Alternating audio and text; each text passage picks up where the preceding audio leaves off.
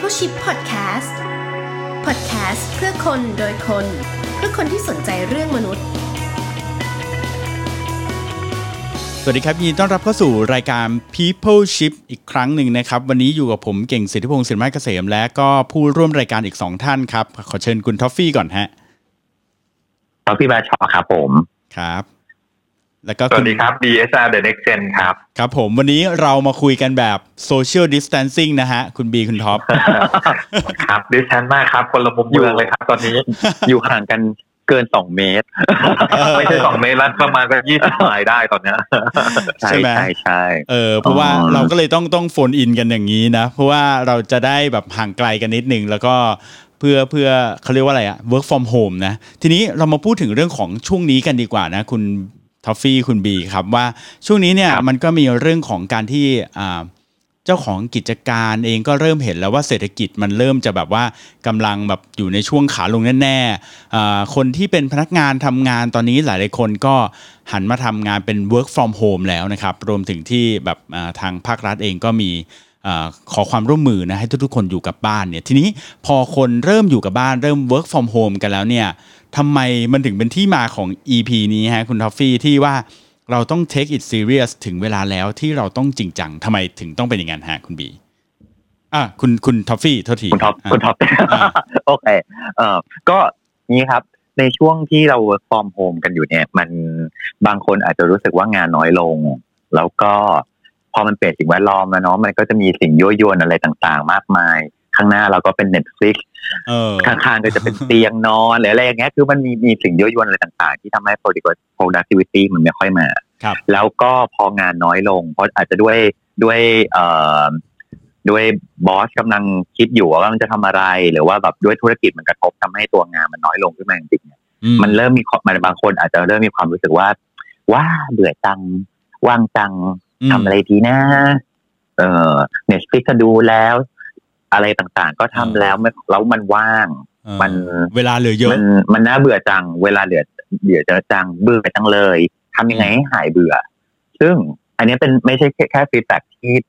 ที่มันเกิดขึ้นกับคนสองคนไงครับคือ อันเนี้ยหลายคนก็เข้ามาทักท็อปหรือว่าอาจจะส่งมา inbox มาว่าแบบอุ้ยช่วงนี้ทำงานอยู่บ้านแล้วเบื่อมากว่างมากเลย เอออมก็เลยอยากจะบอกว่า จริง ๆ แล้วเนี่ย อยากให้ลองมองถึงมุมของบริษัทด้วยว่า การที่เขาให้เรา work from home เนี่ยมันเท่ากับว่าเขาห่วงใยเรามากๆอะอืมมันไม่ใช่ทุกคนที่จะได้ work from home มันด้วยเงื่อนไข เนื่องจากข้อจำกัดอะไรหลาย ๆ อย่าง การทำธุรกิจ ซึ่งมันไม่ใช่ทุกคนที่จะได้ work from home การที่เขาให้พนักงาน work from home ได้มันคือมันเป็นการที่บริษัทเองก็แสดงความห่วงใยอืมพนักงาน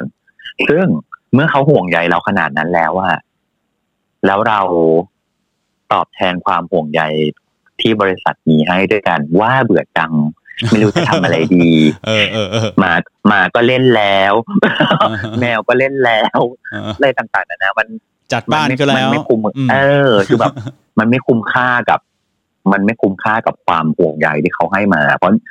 มันคือคาว่า work from home อะมันคือต้องทำงานอยู่อะว่างานเถอะอืมเออเพียงแค่มันเปลี่ยนสิ่งแวดล้อม เพราะฉะนั้นเนี่ย จริง ๆ แล้วอะ ในระหว่างที่เรากำลังเบื่อๆอยู่อย่างเงี้ยครับ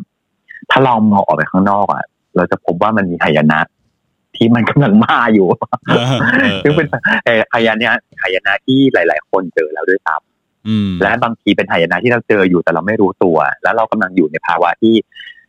ว้าเบื่อจังทำอะไรดีอืมอยู่อะ มันเป็นสัญญาณที่น่ากลัวมาก อืม ครับ เออ เพราะว่า นั่นคือเรากำลังเราตอนเนี้ยข้อดีคือเรากำลังมีเวลาอยู่ ที่เราอาจจะรู้ตัวหรืออาจจะไม่รู้ตัวว่าพายุมันกำลังจะมาอืมหรือบางทีมันมาถึงแล้วด้วยซ้ำแล้วเรา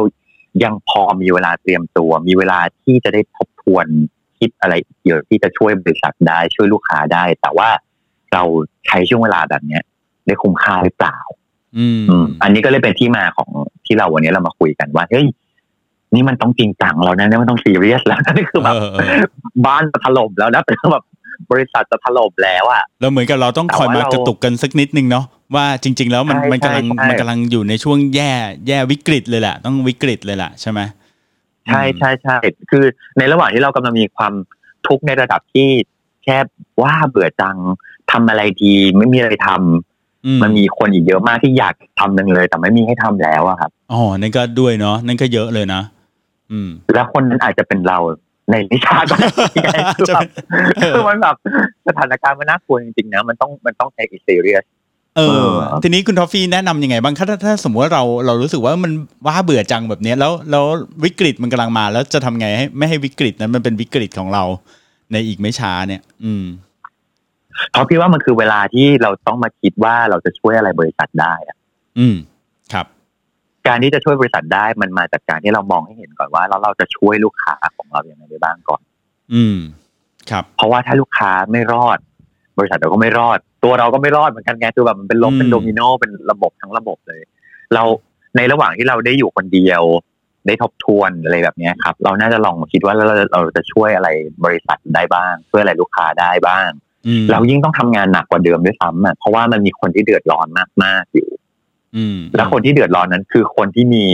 คุณค่าต่อบริษัทของเราอะลูกค้าเราเดือดร้อนอยู่เต็มไปหมดเลยซัพพลายเออร์เราก็เดือดร้อน คนรอบตัวเราที่เขาเกี่ยวข้องกับบริษัทเราเดือดร้อนไปหมด และเรากำลังบอกว่าว่าเบื่อจังเราทำอะไรดี อืมอืมอืมมันไม่ได้ไงครับ ครับ เราจะปล่อย เรามันคือช่วงเวลาของการการทำให้ตัวเองที่ให้ได้มีคุณค่าที่สุดแล้วอะอืมอืมอืมครับเออเออแล้วคุณบี คุณบีคิดว่ายังไงบ้างฮะ คุณบี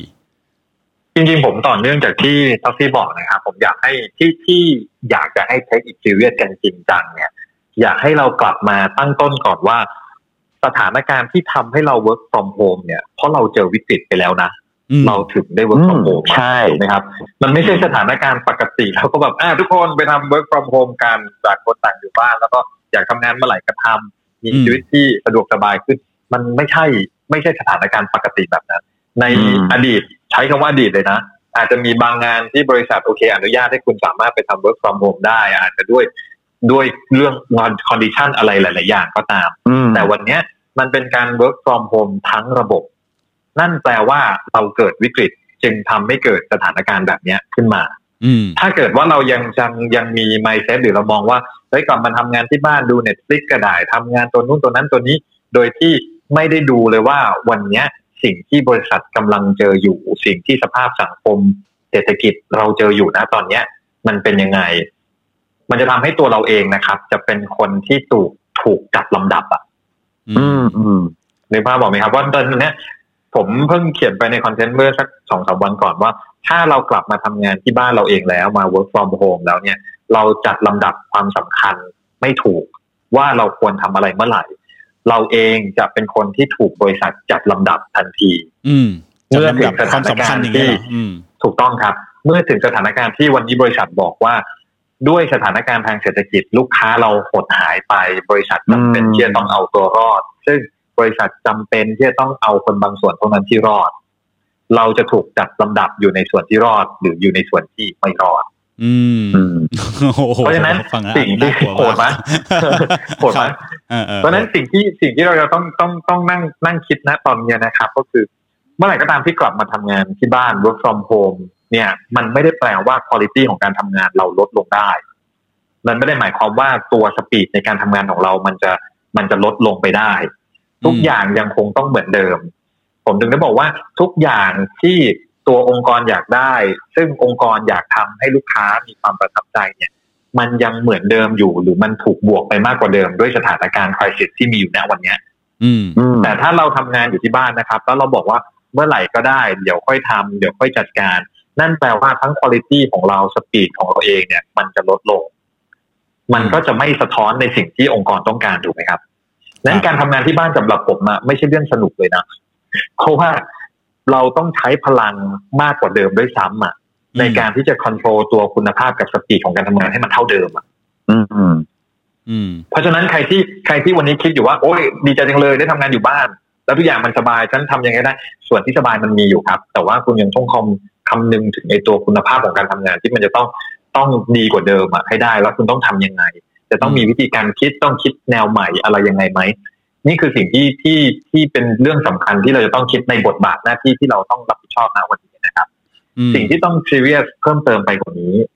เราอยู่ตรงนี้ทำงานของเรามีความรับผิดชอบต่อตัวเราเองต่องานที่เราทำเองอย่างเดียวเนี่ยสำหรับผมมันไม่พอนะเราต้องอืมมองข้ามช็อตไปอีกอันหนึ่งว่า บริษัทกำลังประสบปัญหาแบบไหนอยู่ ครับเพราะถ้าเกิดว่าโดยสถานการณ์ปกติมีลูกค้าตามปกติ เราทั้งนั่งทำงานอยู่ที่บ้านหรือนั่งทำงานอยู่ที่ออฟฟิศเราส่งงานไปตาม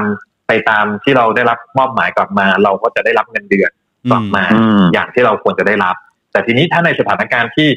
ตัวบริษัทเองเราเองต้องติดตามสถานการณ์ด้วยเหมือนกันนะครับ ว่าตัวบริษัทของเราเองมีผลกระทบในเรื่องอะไรบ้างจากสถานการณ์ที่เกิดขึ้น แล้วบริษัทเราเองเนี่ยประเมินด้วยตัวด้วยสายตาเราเองก็ได้ว่าอยู่รอดได้สักกี่เดือนวะอืมและไอ้คำว่าอยู่รอดได้กี่เดือนเนี่ย มันจะทำให้เราเป็นคนหนึ่งที่อยู่รอดได้ด้วยหรือเปล่า แล้วเราเองจะเตรียมการอย่างไร ถ้าเกิดว่าบริษัทไม่รอด แล้วเราเองก็จะเป็นอีกคนหนึ่งที่จะไม่รอดด้วยเหมือนกัน ผมบอกได้เลยว่าในสถานการณ์ณตอนนี้นะครับ เราจะเห็นข่าวเรื่อยๆแน่ๆว่า จะมีการจะมีบริษัทนั้นที่อย่างเอาเห็นง่ายๆแหละสถานการณ์ในกรุงเทพที่เราเพิ่งเจออยู่ว่า พอมีสถานการณ์ที่เป็นตัวที่บอกว่าเราไม่สามารถทำงานได้ถูกไหมครับอืมมีการปิดร้านอาหารปิดห้างสรรพสินค้า มีคนจำนวนหนึ่งที่เขาไม่มีงานอะ แล้วสุดท้ายเขาต้องกลับ ต่างจังหวัดสาเหตุที่กลับต่างจังหวัดเพราะอยู่ที่นี่เขาไม่มีรายได้ อืม ถ้าสถานการณ์แบบนั้นมันเกิดขึ้นกับเราบ้างเราจะทำยังไง เราจะเตรียมการรับมือกับมันยังไง นี่คือสิ่งที่มีแนวโน้มที่จะเกิดขึ้น ในทุกวันนี้สถานการณ์ที่เราเห็นข่าวนะครับ ลดเงินเดือนก็มีขอให้ work เอ่อขอให้ leave without pay ก็มีอืมบริษัทปิดกิจการไปเลย ก็มีจากอืม crisis ที่มันเกิดขึ้นมาตั้งแต่ตัวตั้งต้นนะครับ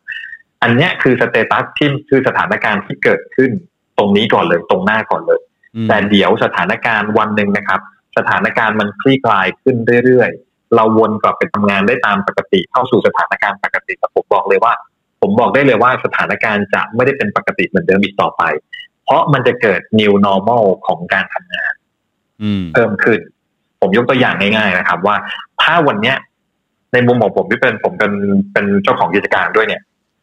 ผมเห็นแล้วว่าเฮ้ยพนักงานบางส่วนนะ สามารถ work from home ได้อย่างมีประสิทธิภาพเว้ยอืมนั่นแปลว่าออฟฟิศผมไม่จำเป็นจะต้องเป็นออฟฟิศที่มีพร้อมสำหรับ 40 ซีทนี่หว่าอืมผมมี 20 ซีทก็พอ แล้วก็สลับกันทำงาน สลับกันมาออฟฟิศ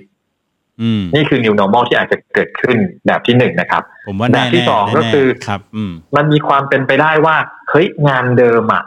เคยจ้างคนห้าวันต่อสัปดาห์ในการทำงาน ด้วยคุณภาพงานเท่าเดิมปริมาณงานเท่าเดิม แต่เราเห็นแล้วว่าไปทำงานที่บ้านก็มีประสิทธิภาพที่มันดีขึ้นกว่าเดิมอืมแล้วก็มีหลาย ๆ อย่างที่เราสามารถที่จะลดเปลี่ยนรูปแบบการทำงานปรับโปรเซสให้มันลีนขึ้นกว่าเดิม ได้งานเท่าเดิม โปรเซสน้อยลงอืมนั่นแปลว่า จริง ๆ ผมจ้างสามหนึ่งคนแค่สามวันทำงานก็เพียงพอ หรือจากเดิมเคยจ้างสิบคน ผมจ้างห้าคนก็พอนี่หว่าอืมอืมเนี่ย new normal ที่มันจะเกิดขึ้นในทุกๆ ครั้งที่มันเกิด crisis เพราะ crisis จะเป็นตัวกดดันให้ทุกคนพยายามปรับตัวเพื่ออยู่รอด พออยู่รอดปั๊บเราจะเกิด innovation ใหม่ ๆ เกิด process ใหม่ ๆ ในการทำงาน พอไปถึงไอ้จุดนั้นนะครับ เราตัวเราเองอะอยู่ตรงไหน ถ้ายิ่งวันนี้นะ เรายิ่งเทคไม่ serious นะเราบอกเฮ้ยทำงานเมื่อไหร่ก็ได้อ่าบน Facebook อะ check in Facebook โอ้ยทำงานเล่นนู่นเล่นนี่อย่างที่ท็อฟฟี่บอกนะครับ ลองมองกลับมาในมุมของคนที่เป็นเจ้าของกิจการ แล้วมองกลับไปที่เราอะ อืม เราคิดว่าเราจะตัดสินคนคนนั้นน่ะยังไง เราผมมักจะพูดอยู่เสมอเลยหลายๆคนพูดอยู่เสมอนะครับ ว่าเราไม่ควรที่ตัดสินคนอื่นเนาะแต่สถานการณ์ในสถานการณ์จริงในหลาย ๆ เรื่องเราจำเป็นจะต้องตัดสินนะเพื่อที่จะให้ตัวเราเองอยู่รอดเพื่อให้ตัวองค์กรอยู่รอดนั้นตัวเราเองจะ react ยังไง สิ่งที่ผมชอบอย่างที่ท็อฟฟี่บอกที่ชอบในสิ่งที่ท็อฟฟี่พูดเมื่อกี้นะครับ ว่าเราเองมีนอกจากทำงานที่ได้รับมอบหมายแล้วเนี่ย เราเองยังมองถึงวิธีการที่จะ ทำเพิ่มขึ้น หรือช่วยเหลือบางส่วนเพิ่มขึ้นกว่าเดิมไหม ถ้าเราอยู่ในระดับที่ระดับกลางๆ หรือเป็นคนที่เพิ่งเริ่มเข้าไปทำงานนะครับ อาจจะอยู่ห่างไกลความซีเรียสที่มันเกิดขึ้นในระดับบนแต่ผมบอกได้เลยว่าระดับบนมันเครียดหมดว่าจะเอาตัวรอดยังไงครับมันไม่ใช่แค่อันการเอาตัวรอดในส่วนของตัวเขาเองอย่างเดียวตัวบริษัทอย่างเดียวนะครับ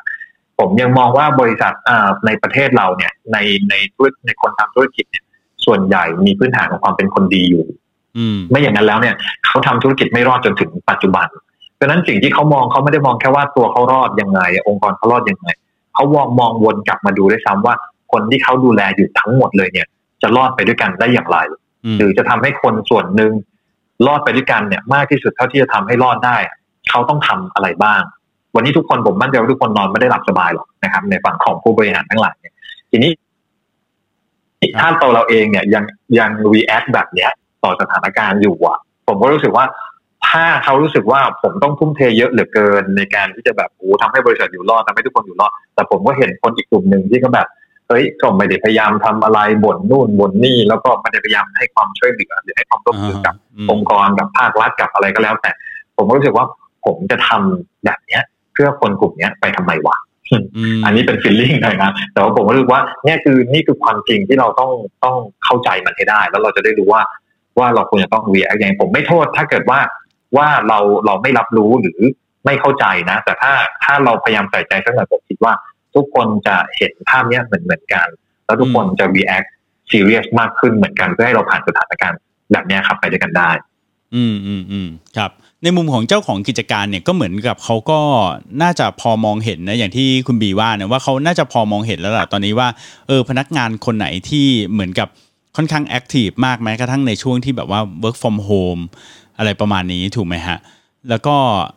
ในขณะเดียวกันเนี่ยอย่างที่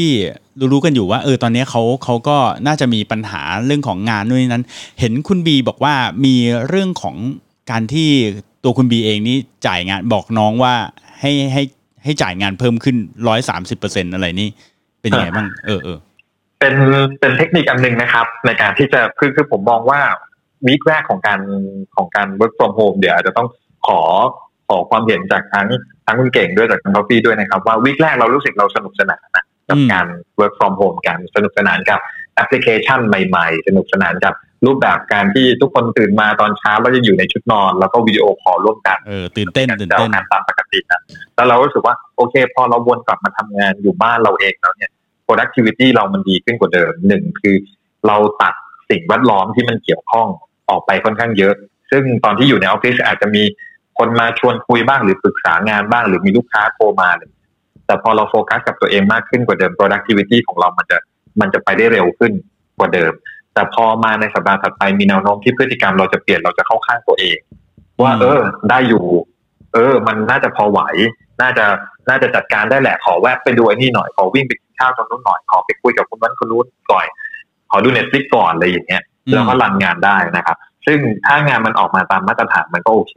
แต่ถ้าเกิดว่างานมันมันย่อหย่อนเกินไปเนี่ย มันจะเริ่มมีผลกระทบอย่างที่ผมบอกว่าพอมีผลกระทบ เราไม่ได้ทำตามที่รับปากเอาไว้เนี่ย เราจะบริหารจัดการตัวเนี้ยได้อย่างไรฉะนั้นเทคนิคหนึ่งในการที่เราช่วยเหลือตัวเองก่อนก็คือ บางทีเวลาที่เราทำโดยปกติเราอะทำจะทำ to do list กัน คนส่วนใหญ่จะทำ to do list อยู่แล้วว่าวันนี้เราต้องทำอะไรบ้างครับเราลองใช้วิธีการเพิ่มจากสิ่งที่เรามีสิบรายการเป็นสักสิบห้ารายการ อืมลิสต์ขึ้นมาเลยให้เราเห็นว่ามันยังมีงานค้างอยู่ไม่ใช่แค่เฉพาะวันนี้อย่างเดียวเพื่อให้เรายังเห็นว่าถ้าเราไม่พยายามที่จะโฟกัสกับมันแล้วทำให้จบ มันจะมีปัญหาตัวอื่นๆเพิ่มเติมขึ้นมา เพราะฉะนั้นในฝั่งของหัวหน้าเองนะครับ หัวหน้าเองอาจจะมี tactic ในการที่จะอัตายงานน้องๆรู้แหละว่า capability ของเขาทำได้ร้อยเปอร์เซ็นอืมเราลอง assign กึ่ง challenge เข้าไปหน่อยว่าพี่ขอสักร้อยสามสิบร้อยสี่สิบเปอร์เซ็นจากที่ทำเดิมแบบปกติได้ไหมมันจะเป็นตัวกระตุ้นเขาในเชิงจิตวิทยาหน่อยๆนะในการที่จะทำให้เขารู้สึกว่า เฮ้ยมันมีเรื่องที่จะต้องทำเยอะขึ้นเยอะขึ้นกว่าเดิมอืมนะครับแล้วยิ่งวันเนี้ยอย่างเหมือนที่ทอฟฟี่บอกครับว่า ทุกคนมีแนวโน้มที่จะเบื่อได้ง่าย ทุกคนมีแนวโน้มแล้วจะมีคนบางประเภท ซึ่งผมเองก็เป็น พอเบื่อปั๊บมันเลยพานไม่ทำมันจะทุกอย่างเลยอะหรือยิ่งมีงานน้อย ยิ่งมีงานน้อยเรายิ่งรู้สึกว่าเราไม่อยากทำอะไรเลยวันนั้นนะทั้งวันอืมครับทอฟฟี่เป็ราะฉะนั้นไหมอาจจะต้องจิตวิทยานิดนึงเออคุณทอฟฟี่เป็นไหมแบบอย่างที่คุณบีว่า เออ แบบว่าพอหยุดหยุด work from home นี้รู้สึกว่าแรกๆจะแบบแอคทีฟหน่อยแล้วก็หลังๆจะเริ่มชิลขึ้นทอฟฟี่เป็นไหมหรือว่ามีใครรอบข้างที่เรารู้สึกว่าเขาเป็นอย่างนี้มั้งเพิ่งตากผ้ามาเห็นคุยกันสองคน รอรอเวลาอยู่ไม่แต่อะไรจะได้พูดไว้ที่ไหนปกติเพราะปกติแล้วเวลาเราอยู่ด้วยกันเนี่ยเราก็จะมองหน้ากันแล้วก็จะรู้ว่าเออตรงไหนเราจะพูดอะไรกันเอแต่อตอนนี้ก็แบบเป็นเป็นช่วงแบบคือกระจายจิตอยู่เอ๊ะ ถึงช่องที่เราพูดเรียงโอเคอะครับโอเค ถามว่ามันมัน active น้อยลงไหมบางบางทีมันก็มีเหมือนกันครับ ที่เรารู้สึกว่าแบบแบบเออทำอะไรดีนะมันเราบางตัวโทรท็อปเองก็ยังมีความรู้สึกเลยว่าแบบเออทำอะไรดีอืมบางทีอะงานมันน้อยลงบ้างหรืออะไรอย่างเงี้ยที่ที่บริษัทที่ท็อปทำงานอยู่เนี่ยเขามีวิธีการใหม่ เพราะว่า เอ่อบางแผนกเนี่ย บาง unit เนี่ยเขาด้วยตัวงานของเขาอะมัน depend การทำงานแบบเก่า หรือสภาพแวดล้อมแบบเดิม เช่นอืมทีมอีเวนต์อย่างเงี้ยครับ ทีมอีเวนต์เนี่ยมันต้องมีอีเวนต์ไงใช่ไหมเขาถึงจะได้ทำงานเออแต่ณปัจจุบันเนี่ยทีมอีเวนต์เนี่ยไม่สามารถทำงานได้ หยุดหมดเลยเอออืมมันหยุดหยุดหมดเลย เพราะฉะนั้นเนี่ย สิ่งที่มันดีมากที่มันเกิดขึ้นก็คือว่าเขาก็เลยลองเปลี่ยนทีมอีเวนต์ให้ลองมาทำคอนเทนต์ดูอ่าซึ่งจากเดิมที่เขาเคยคิดวิธีคิดแบบทำอีเวนต์เนี่ยก็จะอีกแบบหนึ่งแต่ตอนนี้มันเหมือนคือเหมือนมันเหมือนกับการที่เปิดโอกาสแล้วก็เขย่าให้ตัวเขาเองเนี่ย ได้มาลองทำอะไร skill ใหม่ๆ ดูว่า เออ ถ้าด้วยสถานการณ์มันเปลี่ยนไปแบบเนี้ยลองมาลองมาทำงานแบบใหม่ๆ แบบนี้ดูดูไหมมันก็มันไม่ใช่แค่อยู่ๆกระโดดให้เขามาทำกลับให้เขามาทำเลยนะครับ อย่างนี้นะครับ เราก็จะมีการ train ก่อนค่อยๆปรับ mindset ค่อยๆติดอาวุธให้เขาว่า เมื่อเขาต้องมาเปลี่ยนทำมาทำงานแบบใหม่แล้วเนี่ยทำงานหน้าที่ใหม่แล้วอะ เขาต้องทำอะไรอย่างไรบ้าง ซึ่งเราอะ เราจะได้เรียนรู้ร่วมกันว่าเฮ้ยจริง ๆ แล้วเขาสามารถทำได้นะอืมและอีกอย่างหนึ่งคือตัวเขาเองก็จะรู้สึกว่าเฮ้ยฉันไม่เคยว่าง ฉันสามารถทำประโยชน์ได้ คือแม้ว่าสถานการณ์จะเปลี่ยนไปยังไงก็ตาม ถ้าเราถ้าตัวเขาสามารถที่จะ contribute งานงานได้อยู่ ช่วยบริษัทได้อยู่ เป็นประโยชน์ให้กับทีมงานได้อยู่อะตัวเขาก็จะมีความหมายแล้วเขาก็จะไม่ได้กลายเป็นเหมือนที่พี่บีบอกอะฮะเขาจะไม่ได้กลายเป็นตัวเลือกแรกๆสำหรับสำหรับการเอาออกอะใช่ไหมฉั นมีคุณค่าแล้วเลยอะไรเงี้ยแต่ทั้งหมดทั้งมวลเนี่ยครับว่าคนสำคัญมันมันสำคัญเบื้องต้นเลยคือหัวหน้าด้วยครับหัวหน้าต้องลองมาดูว่า เอ่อสแกนดูว่ามันมียูนิตไหนที่งานอาจจะน้อยลงแล้ว แล้วเราสามารถที่จะดึงศักยภาพเขามาทำอะไรใหม่ๆได้ไหมในเมื่อเวลาที่เขาจะทำงานแบบเดิมมันน้อยลงแล้วเอออมแล้วในการที่จะเอาเขามาทำงานแบบใหม่นั้น เรามีการเตรียมตัวเตรียมความพร้อมให้เขาอย่างไรบ้าง เออ อืม เรามีการโค้ชเขาอย่างไร อืม บางทีมันอาจจะจับเด็กจับคู่อย่างก็ได้นะครับ ว่าแบบสมมติถ้าเราจะต้องเอาคนในทีมเก่ามาทำงานแบบใหม่อะมันมีคนอีกคนที่เป็นเจ้าบ้านของ unit เดิมนะครับ มาจับคู่เหมือนเป็น buddy พี่เลี้ยงกันได้ไหมอะที่ในการที่จะสอนทักษะอะไรบางอย่างซึ่งกันและกันนะอืมซึ่งบางทีเนี่ยเราอาจจะไปเจอว่าเฮ้ย ทีมคอนทีมอีเวนต์แบบเก่าที่เราเคยทำงานกันอยู่แบบอีเวนต์เนี่ยเขาก็มีมุมมองในการทำ content อีกแบบหนึงก็ได้นะ อืม มันอาจจะเป็นอืม creativity ที่เอาสองอย่างมา mix กัน ใช่ เออเออใช่ แล้วเราก็จะพบว่า อ๋อ จริง ๆ แล้วอะ เราได้เรียนรู้ร่วมกันด้วย อืม เพราะว่าพอพอเราได้ไปอยู่ในตำแหน่งใหม่ พื้นที่ใหม่ เราจะเข้าใจคนที่อยู่พื้นที่เก่าอะครับอืมอ๋อเขาต้องเผครับชิญกับอะไรบ้าง เขาจะต้องทำอะไรบ้าง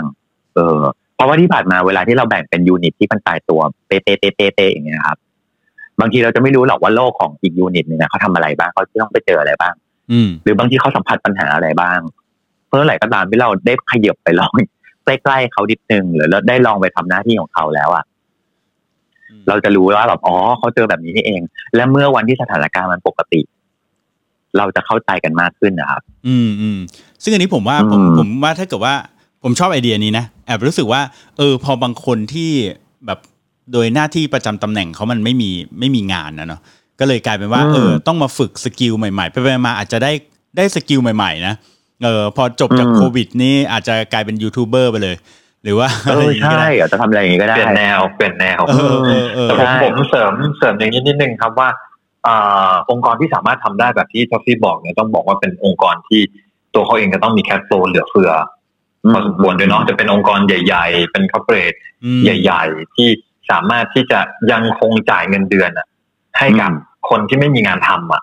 ได้อยู่อืมนั้นใครที่ยังอยู่ในองค์กรที่เป็นองค์กรใหญ่ ๆ เอ่อแล้วยังไม่มีงานทำคุณสบายสบายใจได้ครึ่งหนึ่งนะผมไม่ได้บอกว่าร้อยเปอร์เซ็นต์นะเพราะว่าองค์กรใหญ่อืๆมในองค์กรเองก็ ใช้จังหวะนี้เหมือนกันในการที่จะ lean organization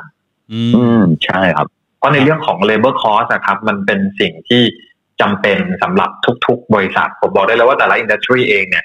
เขาจะมีการกำหนดไว้แหละว่า total cost ทั้งหมดเนี่ย จะต้องแบ่งเป็น labor cost สักกี่เปอร์เซ็นต์อืมจะยี่สิบเปอร์เซ็นสามสิบเปอร์เซ็นสิบเปอร์เซ็น whatever แต่ละบริษัทจะมี minimum maximum ของเขาเองอยู่ว่า มันอยู่ประมาณนี้เพื่อให้ได้ maximum ไอตัว profit ของเขาอะนะครับครับ ทีนี้ไอองค์กรที่ที่ไม่ได้มีไม่สามารถที่จะจ่ายเงิน เพื่อให้พนักงานกลุ่มเนี้ยอยู่ได้อะอืมอันนั้นอะ ผมก็อยากจะฝากเตือน ถ้าจะมีเวลาฝากเตือนเล็ก ๆ นะครับสำหรับองค์กรที่วันนี้บอกว่าจะต้องจะต้องเออปรับองค์กรทั้งหมดเลย แล้วก็บอกว่าเฮ้ยสถานการณ์ตอนนี้มันไม่ได้เราต้องตัดคนออกไปเลยเจ็ดสิบเปอร์เซ็นอืมหกสิบเปอร์เซ็นได้เหลือเฉพาะสิ่งที่มันลีนจริง ๆ มีแต่คนที่ที่มั่นใจจริง ๆ ผมอยากให้มีให้มี awareness นิดนึงว่า ถ้าวันนี้เราบอกว่าเราตัดคนไปเลยผมสมมติครึ่งหนึ่งแล้วเหลือไว้ครึ่งหนึ่งครับคงต้องคิดเผื่อให้ได้ว่าสถานการณ์ที่มันวนกลับมาอืมวันที่สถานการณ์มันกลับมาเป็นปกติแล้วเนี่ยอืมคุณจะสามารถหาคนใหม่เพื่อเข้ามาทำงานในบริษัทคนได้ทันไหมอืมเพราะถ้าเกิดว่าคุณหาคนใหม่มาไม่ทันคำว่าหามาไม่ทันเนี่ย เราอาจจะได้มานะครับ แต่มันมาเป็นแบบ new skill เลยอะไม่ใช่ new skill อืมมาเป็นแบบใสๆเลยไม่ใช่คนที่มีประสบการณ์ไม่ได้คนที่รู้ปั๊บทำได้เลยอืมพอคุณมาเจอสถานการณ์แบบนั้น แทนที่พอสถานการณ์มันกลับมากลายเป็นดีแล้ว คนอื่นเขาวิ่งได้แล้ว คุณจะกลายเป็นคลานแทนอืมแล้วคุณก็จะแพ้ตลาดอีกอยู่ดี เพราะฉะนั้นต้อง balance ในตัวเนี้ยให้ได้ด้วย